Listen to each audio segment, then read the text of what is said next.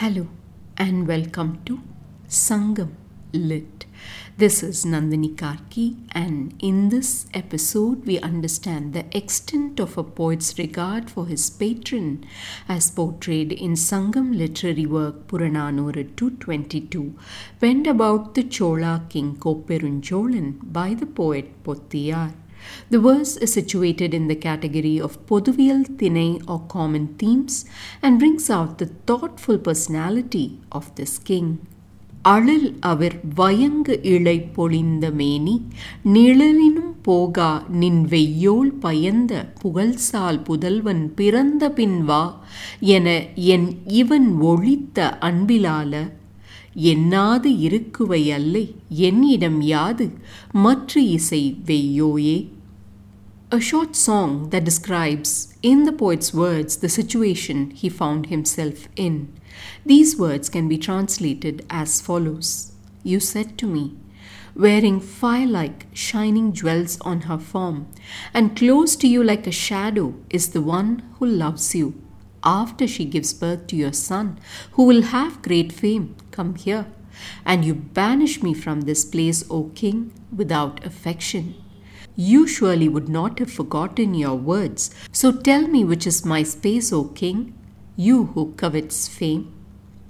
Time to delve deeper.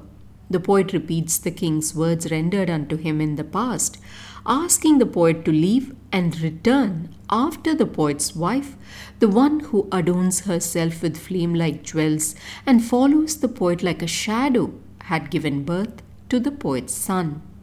Let's rewind to understand the context better. The Chola king had decided to give up his life, taking up a fast unto death facing north rather than fight his own sons. At this time, numerous poets and well wishers joined him in giving up their life.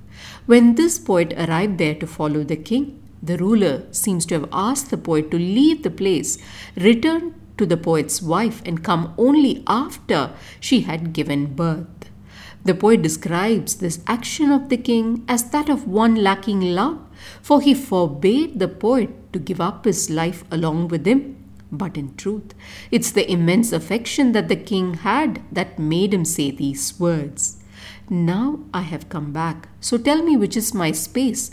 The poet seems to ask the hero stone standing in place of the king.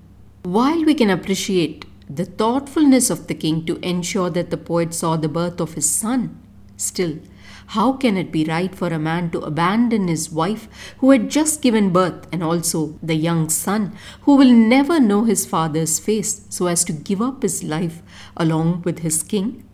This is shocking to us, but such sacrifices have indeed been asked of men for king, country, and religion across the ages. Such has been our history, and hopefully, humankind will become mature enough to see the faults in such grand conceptions and choose instead to turn their focus on quieter paths of right that would bring joy and peace to their little worlds. Thanks for listening to this episode of Sangam Lit and journeying with me to ancient lands and minds. Please visit nandinikarki.com to share your thoughts and do spread the word about Sangam Lit. Until next time, Nandri Vanakkam.